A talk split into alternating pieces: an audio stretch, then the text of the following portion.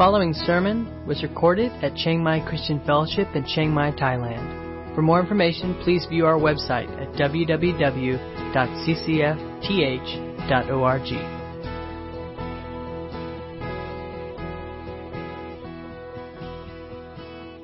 Um, if you have your Bibles, or if you want to follow along, we'll, we'll start by reading uh, from Exodus chapter 3, uh, verses 13 to 22, as we uh, follow Moses as he's still at the burning bush. Uh, let's start by reading the passage, uh, if you'll follow. Then Moses said to God, If I come to the people of Israel and say to them, The God of your fathers has sent me to you, and they ask me, What is his name? What shall I say to them? God said to Moses, I am who I am. And he said, Say this to the people of Israel. I am has sent me to you. God also said to Moses, Say this to the people of Israel Yahweh, the God of your fathers, the God of Abraham, the God of Isaac, and the God of Jacob, has sent me to you. This is my name forever, and thus I am to be remembered throughout all generations.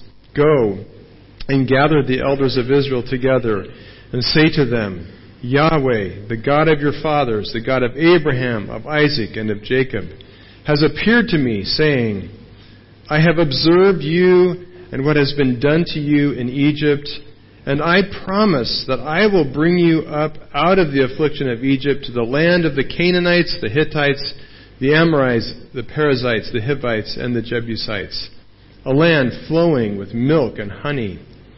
And they will listen to your voice and you and the elders of Israel shall go to the king of Egypt and say to him, Yahweh, the God of the Hebrews, has met with us. And now, please let us go a three days journey into the wilderness that we may sacrifice to Yahweh our God. But I know that the king of Egypt will not let you go unless compelled by a mighty hand. So, I will stretch out my hand and strike Egypt with all the wonders that I will do in it. After that, he will let you go. And I will give this people favor in the sight of the Egyptians. And when you go, and when you go, you shall not go empty. But each woman shall ask of her neighbor, and any woman who lives in her house, for silver and gold jewelry and for clothing. You shall put them on your sons and on your daughters. So you shall plunder the Egyptians.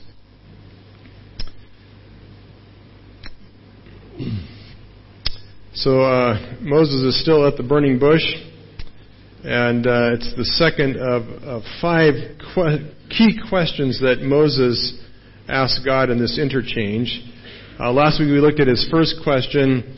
God appears and he calls uh, Moses to go in God's power to redeem and rescue the Israelites, to lead them up out of Egypt into this land of promise. Uh, and of course, Moses' first reservation is God, who am I to stand before Pharaoh? You know, who am I to talk to the mightiest man in all of the world at that time and tell him what to do? And God assured him, says, You're not going in your strength. You are just a bush. You're going in the glory and fire of my power. I will be with you.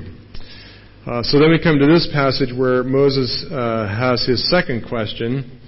Um, and in, in, in short, the question is, um, you know, God, what is what is your name? What is your name? Um, and I titled this message, what, "What's in a Name?" Uh, what is in a name? Why why does why does God or why does Moses care what God's name is? Um, does it mean that up to this point the Israelites did not have a name for God? Well, we know they did. Actually, they called God by several names: El Elyon, El Shaddai. Actually, the name Yahweh uh, was known by Abraham. Um, so, so why is Moses asking this question? Well, uh, it's important for us to kind of, you know, one of the key principles of understanding the Bible is not so much what does this mean to me, and if you're in a Bible study and that's like the first question you ask, well, what does this mean to me?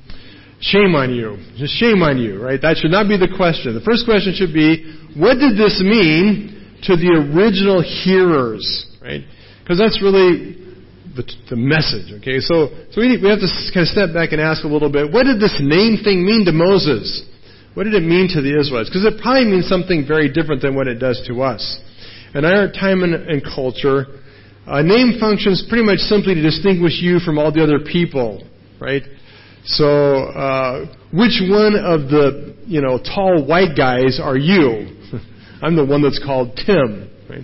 Whereas Aiden, my grandson, used to say when he was really little, he would call he called all men the Tim ones.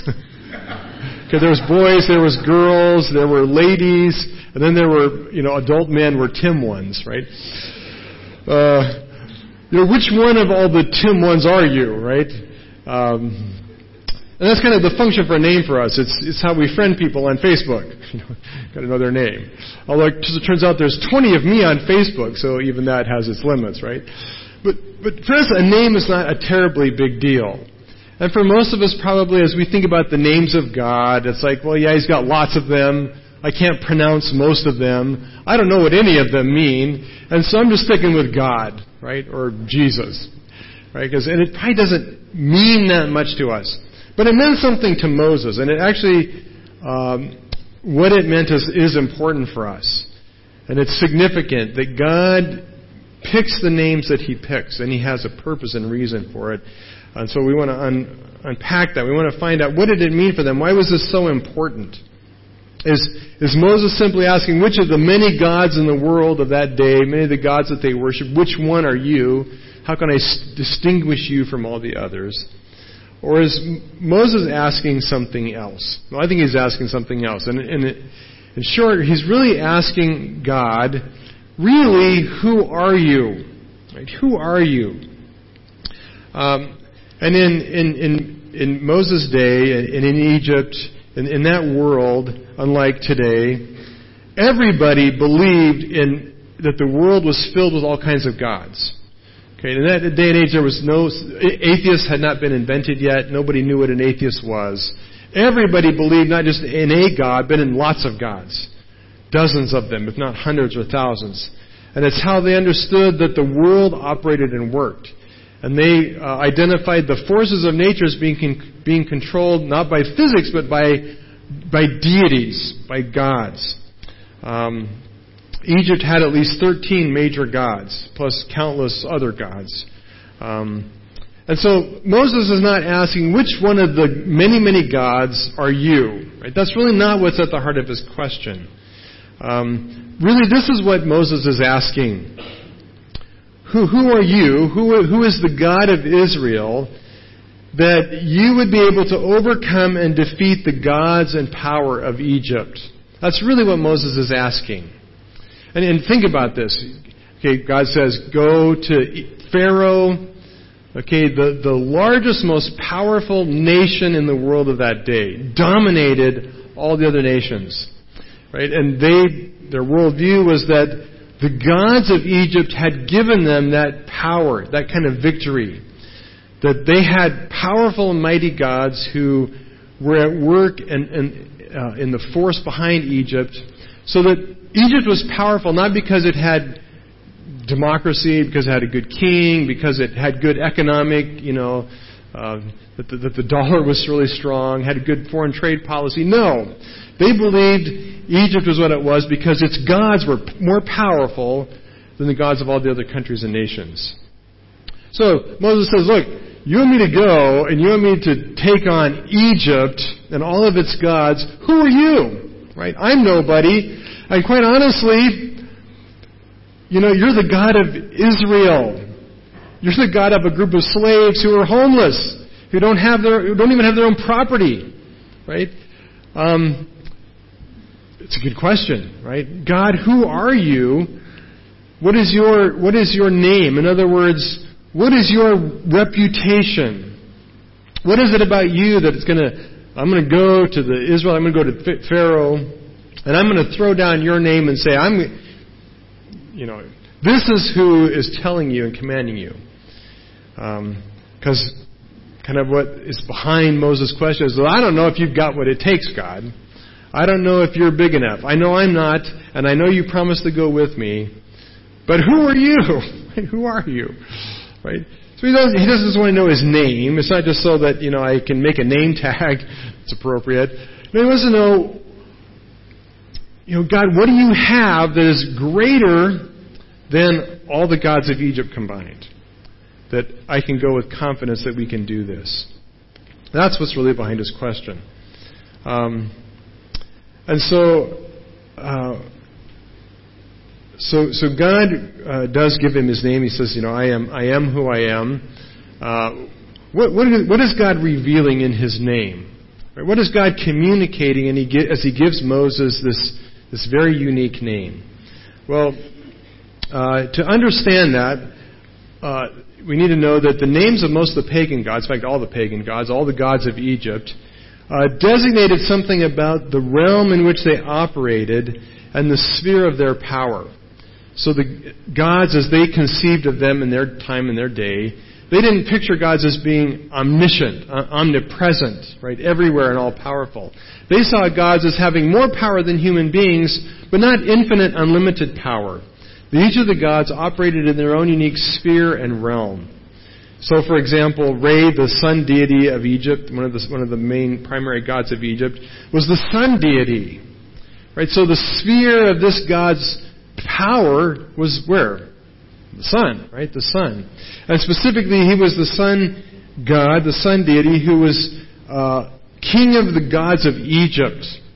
So he was not only somehow in the realm of the sun, you know, that's the sphere of power that he used, but he lived in Egypt. Right? He hung out in Egypt. And, and he was king of the gods of Egypt. So he was localized. He was limited. Another uh, one of Egypt, uh, the Egyptian gods was Amon, Amon, uh, who was the god of the wind and the breath of life. And uh, he lived not just in Egypt, he actually lived in Thebes, which is a city in Egypt, right? So that's how they conceived it. And so the name would, would communicate that, something of the sphere, you know, the wind god, the sun god, uh, and the locale where he would be found. Um, of course, when God gives his name, it's, it's so much more than that. Um, and names, in addition to describing kind of their sphere and their, their locale, uh, and this was true not only of gods but of people in Bible times, um, a name was, was really a description of a person's character. It, it spoke something of the nature of the person. And that's why oftentimes their names changed. And uh, you could get an upgrade on your name, or a downgrade, depends how it goes, I guess. Uh, so Peter goes from Simon to Peter. He gets an upgrade. Abram goes from Abram to Abraham, right? You get upgraded. Um, because it identified something of your personality, your character, who you are. Um, one commentator puts it this way about God's name, Yahweh. It says the designation of God, specific of Yahweh, uh, explains his reputation and fame especially as embodying the revealed character of Yahweh.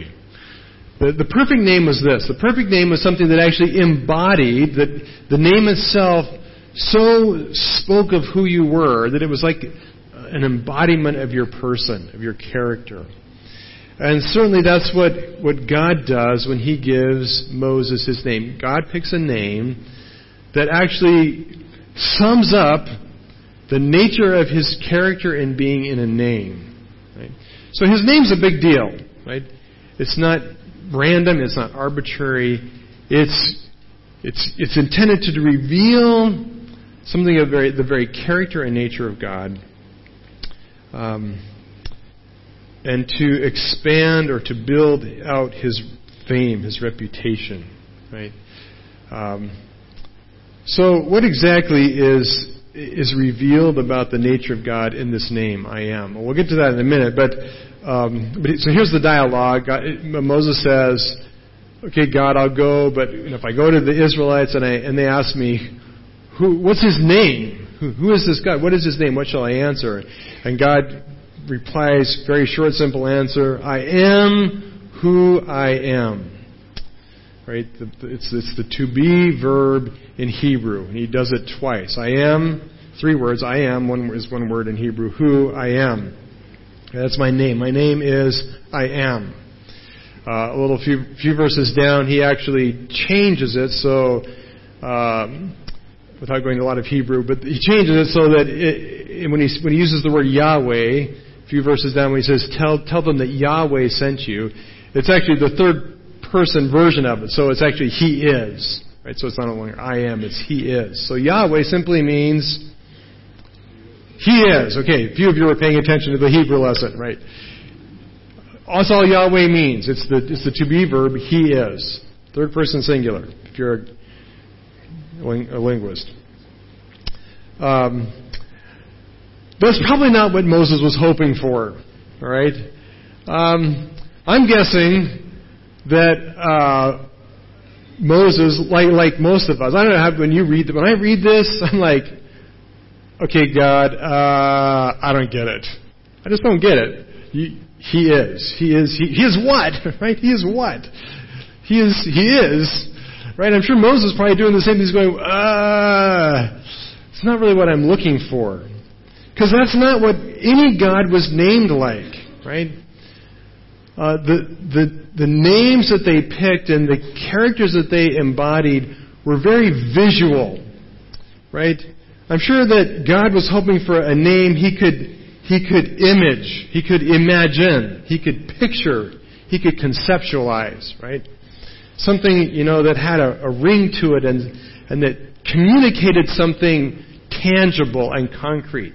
Like, I like this one. I'm going to vote for this one if I, if, when I have this conversation with God, God, why don't you go with raging storm God? Right? You be like a raging storm, like thunder and lightning and wind and blowing trees over and crashing stuff. I, mean, I can I can wrap my head around that. I like that name. Anybody vote for that one? Raging storm God. Right? I like that. Or um, why didn't God say, "My name is devouring lion with teeth of razor sharp swords"? a little long. Granted, it's a little long, but I like the picture. Right? I like the picture, devouring lion, or smashing hammer. Right? God does not pick a name like that, and I'm sure, like us, Moses was maybe a little frustrated. You know, names like that are visual. They give us something we can we can picture, and it communicates the sphere of his influence. You know, I'm going to smash you. I like a God with that name, especially if I'm going to go to Pharaoh. The God who says, I'm going to smash you sent me, right? I like that. Okay. You want me to tell him he is sent you? I mean, help me out, God, please. What is that? Well, it is actually a genius name. Um, and it is genius because it does reveal a great deal about the nature and character of God. Uh, it does actually embody uh, who God is and what His revealed character is. So, um, so let's help get some help here. And uh, what exactly does I am reveal? What uh, what does it say about who God is? Well, I want to break it down and answer that in two parts. First, by uh, what it reveals about who he is, and then what it reveals about what he does. Um, so let's look at the, the, the who he is part. Um, the reality is that if, if, if you think of the name He is, what images pop into your head? Right? For me, it's just a big blank. Maybe you're more creative than I am. But he is, it's like, it's just, it's too abstract, right? It's too undefined. It's too open-ended. And that's very intentional, right? Because that is a lot of what who God is. That is his character and nature. Later on, when, when we come back to the mountain of God and Moses is standing in this very place and God gives his ten words, his ten commands to Moses, what's the very first one? You shall make no graven images. Right? He says it's fundamental to the very character and nature of God that God is beyond imaging. He's beyond putting into the box of a character or a figure or a shape. Right? He picked a name that was beyond all that because his character and nature is beyond all that. All the gods of the Egyptians could be easily identified. In fact, they all had um, you know, images Sometimes they were kind of composites of like part human and part animal, but they all could be imaged could be seen. God's not like that. He's a God beyond uh, the wind and the sun and, and the Nile River. He is vastly beyond anything in creation. And so, first off, his name uh, intentionally gives us an image of something that is hard to, or a, a caricature of something that's hard to put into words. And so as I proceed from here, please, I, I try not to lose you. But the reality is, explaining his name is hard. Because it, it really eludes description. Uh, I wish I could come up with a great image or picture or illustration that says, well, this kind of captures what he is means. But of course, to do that would be to take away the very essence of what the name is. But let's try to at least unpack it a little bit of, of what this name represents, what it is, uh, what it is a description of. Uh, and there, there's there's whole volumes and books, and you could do uh, quite a detailed study on this. I'm summarizing a lot of material into a few words. This is not exhaustive, but here's some thoughts. First, uh, it, it is, you could, you could put it this way I am, Yahweh, I am, is a description of present and active being who is the cause of all things. Okay, key words there are present and active being and who is the cause of all things. What do we mean by that? First of all, he is present. Um, he didn't call himself I was or I will be. It's I am. It's, it's, it's the present tense verb of to be. He is present. Um, what that means is that it's a declaration that God exists and He exists beyond time or before time or above time or outside of time. And therefore, everything is in the present to Him. Everything is always in the present to Him. God can never say, oh yeah, I remember way back when. Right? Because for God, everything from the beginning of creation to the end of creation is immediately and instantly present to Him. Okay, does anybody understand that? I, I understand the words. I, I can't wrap my head around it, right? Because that's not how we do life. We do life in very instant moments. Um, how, how long is this present moment? Well, I don't know, but a lot of them just went by since I said that sentence, right? What is now for you? Well, it's just this exact, very fraction of a second in front of us. And it keeps popping by, right? So for us, present is very limited. Very limited. In fact, if you think about this long enough, it'll drive you crazy. When does the present end and the future start, right? you try to catch it. Ready, ready. I, I missed it, right? Um, for God, everything is present. Everything is present. He is, in that sense, He is eternal, not just because He lived a long time, but He's eternal in, in the sense that everything is present to Him here and now. Um, that's part of what it means. So, um, so for God, there's no such thing as past or present, right? There is no such thing for God. Now, of course, there's a relative sense in which He he sees the unfolding of time on earth, right? And he, uh, he he's aware of time.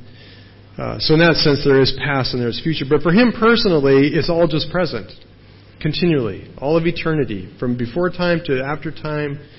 So uh, he, uh, so he alone can can say, "I always am. I always am." Right? I, I never was. So that's, that's part of what's implied in this name the eternal, infinite nature of God. Secondly, uh, and this is not true in English. In English, the to be verb uh, simply describes a state of being, a state of existence, the way that we are. So I can say, I can say, I am happy, right? Or I can say, I am tired. What I mean by that is I am in a state of happiness, or I am in a state or condition of being tired. Or I can say I'm hungry, right? Those are defining what I'm feeling, what kind of state or condition I am in.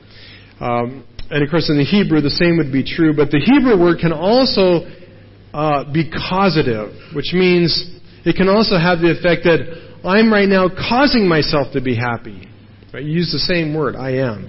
But it means something very different. It means I'm not just in a state of being happy, but I'm causing happiness to, to develop and to fill my life.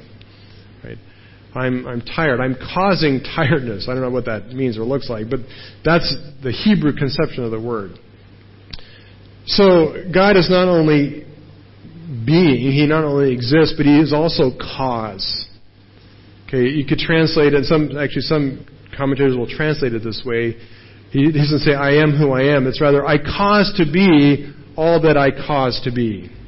Right? And that would be a legitimate translation in Hebrew. Uh, what does that mean? Well, it means that He's the cause of everything. Okay, I am the cause. Okay, I've always been, so I was never caused. I'm eternal, existent, always in the present. It means I never had a beginning. So, right, the, and then this is hard for, again, this is another impossible concept for us.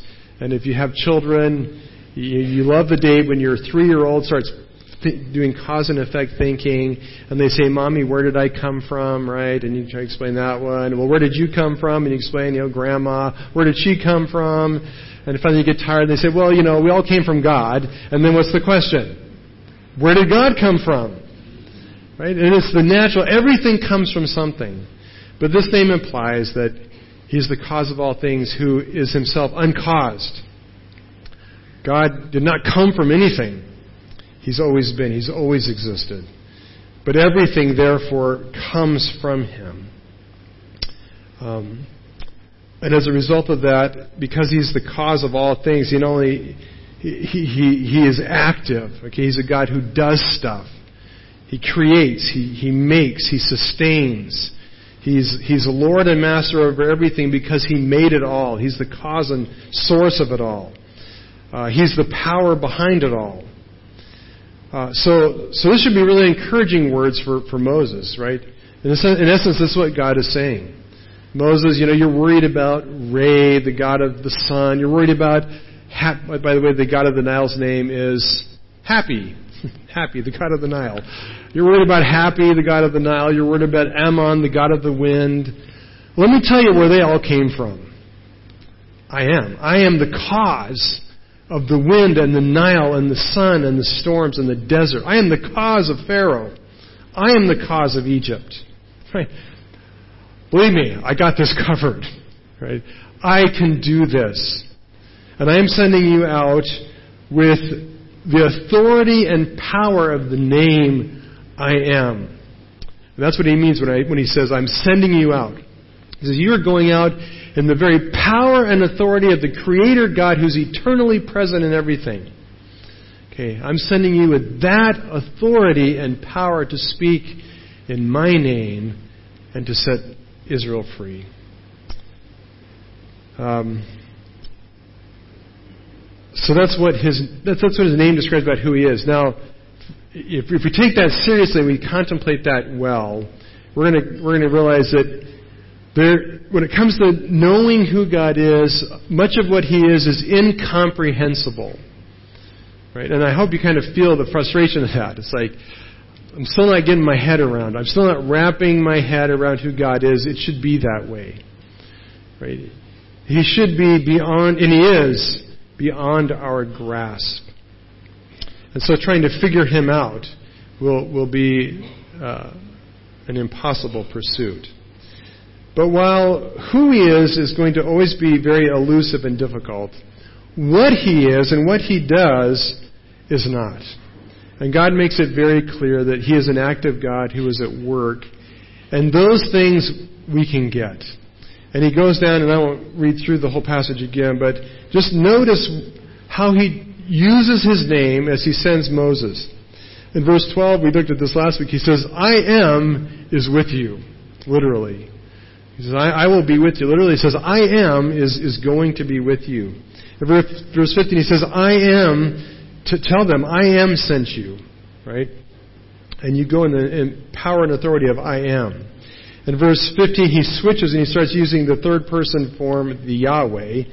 And he says, Yahweh is the God of your fathers, and this is the name by which you are to remember me forever. Tell the, tell the elders, Yahweh sees what's happening. And Yahweh is going to keep his promises. Okay, Yahweh is going to bring you up out of Egypt and take you to this land of milk and honey. Yahweh is going to bless you, right? Okay, can we understand this? Even I can understand this, right? It's just a lot easier. Uh, what God does is real and tangible to us. He's a God who rescues, He's a God who saves, He's a God who works in the lives of His people. He's a God who is going to defeat the Egyptians. He talks about them plundering them, that when they leave, you're not going to leave empty handed. You're going to go to the Egyptian housewives and you're going to say, hey, you know, we're going on a journey. Got anything you could send us with? And they're going to pile you up with gold and silver and clothes. They're going to empty out their treasures and send you. So you're going to go having plundered the Egyptians. And it's an image of God defeating them in battle, defeating them in combat.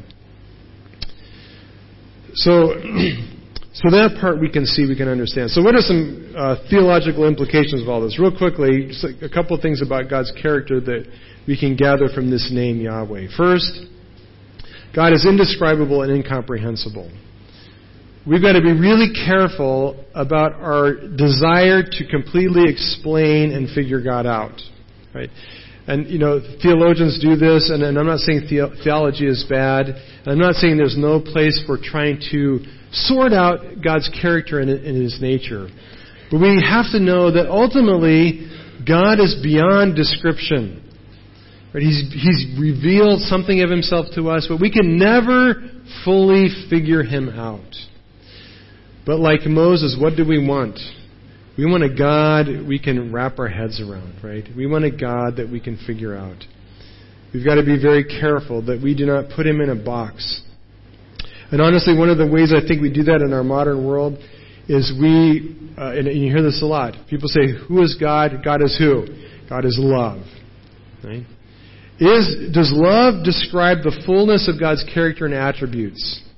No. Right? It is one of his attributes. And all of his attributes are mingled and mixed, right? Uh, his, his attributes are not sorted out so that one day he's loving and the next day he's just, right? His attributes work simultaneously. But love is not the full and total description of who God is, especially the modern Western definition of what love is.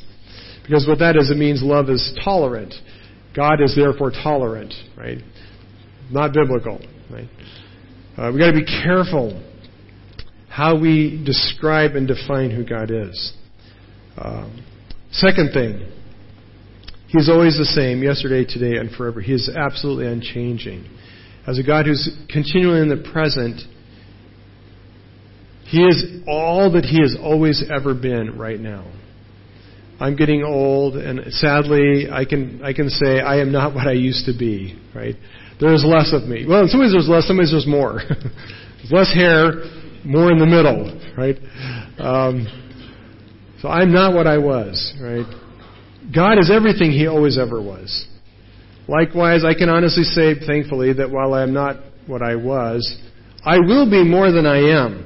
Right? I can look forward that while I'm losing strength and hearing and sight, um, hopefully I'm growing in godliness and maturity and wisdom. Some days more than others. But I, I look forward to God growing me more. God will never become anything more than He is. Right? He is unchanging. Thirdly, He has all power and authority. And that's kind of the point for Moses. He is ultimate being with ultimate power and authority. He can do everything He purposes. We can be confident in that. Um, so, so Moses tells them, This is the name, Yahweh, the God of your fathers. This is the name, this is my name forever. And thus I am to be remembered throughout all generations. Uh, let me wrap up with two, two kind of key thoughts here. First of all, why don't we still call him Yahweh? I mean, his instructions here seem pretty straightforward and simple. This is my name. It's to be remembered forever. I'm Yahweh. Call me Yahweh. Okay, when was the last time you called God Yahweh? Ever? okay, ever? Okay, what, what, happened? Why don't we call him Yahweh anymore? Well, um, just so you know, it, does any of your Bibles have the word Yahweh in it? Translated Yahweh. Okay, what translation are you using? NLT. Okay, so, oh, New Living. And it says Yahweh. Okay, so New Living does. Any others? Okay, so translators don't even do this. Translators have, back, have, have, have, for the most part, bailed on using this name. You can distinguish it in your Bible if you're using anything besides the New Living. Uh, Yahweh is always translated Lord with all capital letters. Right? Well, that's what you meant. Oh, I meant the word Yahweh. Yeah, no, Lord, L-O-R-D, right? But Lord is actually not really a translation of Yahweh. If we were to translate it literally, it would be either Yahweh or He is, not Lord. Because Lord implies what? Well, king or master. And that's not what's implied in the word Yahweh, right? It is not He is master. That's part of it, but it's not all of it. So why don't we do this? Well, I, I would suggest, for one, that uh, in your reading through the Old Testament, when you come across that word Lord, think Yahweh. Think He is. But there's some reasons why we don't use this name anymore. Here they are, real quick. Number one, it's the name of the Old Covenant with Israel. God makes it clear it's, it's for them to use forever, generation after generation, as the covenant name of God's relationship with Israel. Right? We're no longer under that covenant. Um, they were to remember him as the covenant God Yahweh. Um, secondly, um, you know, the, the, real problem is that in, in, in English, even if we were to translate the word he is, it just doesn't mean the same thing. There are things about tense in Hebrew that we don't have in English. And so, even if we were to translate in our Bible capital letters, He is, it just wouldn't mean the same thing. Because we live in a different culture and a different language. Uh, it's good to be aware of it, uh, but it doesn't mean the same thing. The bigger issue, though, is this. We live in a new covenant. Right? We are under a new covenant. And in this covenant, um, Jesus is the name associated with this covenant. And we talked about it this morning with communion. We celebrated it in communion. I have ratified this covenant, Jesus said, in my blood. His is the name that now we honor and uphold. His is the name we remember, the name of the new covenant. Um, and just, but, but, but just as Moses told them, you need to remember this name. In the same way, when we remember the name of Jesus, it, it is not just a name, right? It is, as Yahweh was, the embodiment of the very character and nature of God. And so as we use that name, as we reflect on the name of Jesus, it, it is not just his, his designation, like Bob or Chuck or Fred, right? It is a name filled with meaning. It is in Christ, He is the embodiment of the revealed character of God. So we need to reflect on that name and we need to understand what his life and teaching and death and resurrection reveal about who God is and what he does.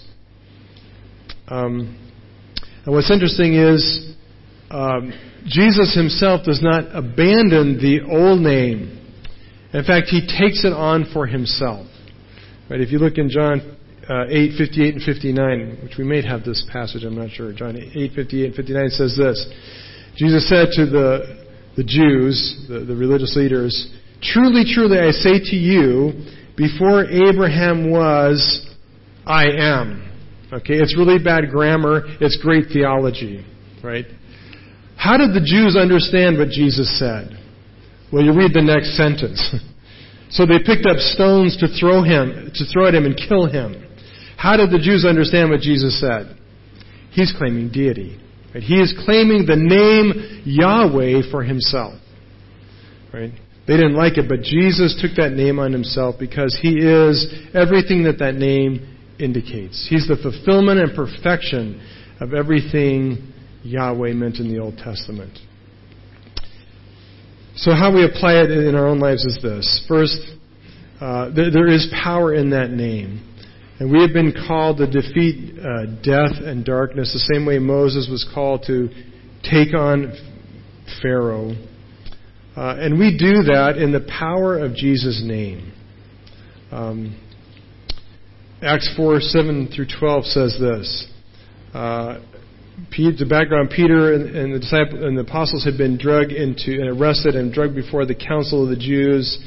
And it says when they sent uh, Peter and, and the apostles in their midst, They inquired, and note the words here, by what power or by what name did you do this? By what power or what name did you do this? Peter, filled with the Holy Spirit, said, Rulers of the people and elders, if we are being examined today concerning a good deed done to a crippled man, he had healed him. By what means this man has been healed, let it be known to all of you and to all the people of Israel that by the name of Jesus Christ of Nazareth, whom you crucified, by him is this man standing before you well. And he goes on at the end and he says, and, and there is salvation in no one else, for there is no other name under heaven given among men by which we must be saved. Um, what we need to understand is that a name is not just the designation of a person. It is filled with the character of God, and it is a license to use its authority and power. Moses was sent in the name of Yahweh as the authority, as the representative of God to speak and command Pharaoh what to do. In the same way, we need to learn to better use the authority and power of Jesus' name, not as a magic spell, not as some kind of an incantation, but understanding all that that name represents for us as His children. It is how we pray. We pray in Jesus' name. It means we come before the Father with the power and authority of Jesus, saying, God, you have promised on the blood of Jesus to fulfill your promises in our life. And we come, in essence, demanding, but politely, expecting you to work out those promises. Um, by it, we overcome sin and Satan and the flesh. Uh, we overcome the world. We conquer in Jesus' name. Um, Colossians 3:17 puts it this way, "And whatever you do, whatever you do, in word or in deed, do everything in the name of the Lord Jesus, giving thanks to God the Father through him." Um, so we do everything in the name of Jesus, in His power. All of our life should be lived in His power and by His authority. Secondly, we do it for the name of Jesus. Right? A name was to expand, it was to be that person's fame and reputation. Right? Jesus is the very glory and honor of God.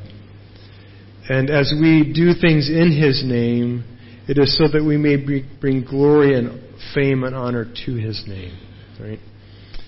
Uh, Mike finished praying this, but I want to just read it again in closing because it's uh, it's why we should live.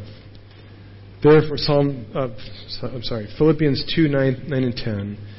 Therefore, God has highly exalted him, that is Jesus, and bestowed on him the name that is above every name, so that the name of Jesus every knee should bow, in heaven and on earth and under the earth, and every tongue confess that Jesus Christ is Lord to the glory of God the Father. Do we live to so elevate the name of Jesus that in the circles of those around us, people are awed, they are exultant in the power and wonder of who He is? Let's pray. Lord Jesus, we just thank you for the greatness of your name. And as we wrestle with uh, this whole name thing, we confess that in our culture, names don't have that kind of weight and impact. And so, Lord, we wrestle with um, what all this means. But, Lord, we pray that your Spirit would help us to understand how we are to honor your name, but also how we are to live by the power and authority of the name of Jesus. And, Lord, how it by it, we do have authority to command demons. We have authority to command sickness. We have authority to, to proclaim the gospel. We have authority to proclaim life in Jesus. We have the authority to, um, to judge the world. Um, and the authority and power to live a godly life. Lord, help us understand what that name means and to so cherish it and love it to so worship it, to so live for your glory. We pray in Jesus' great and glorious name. Amen.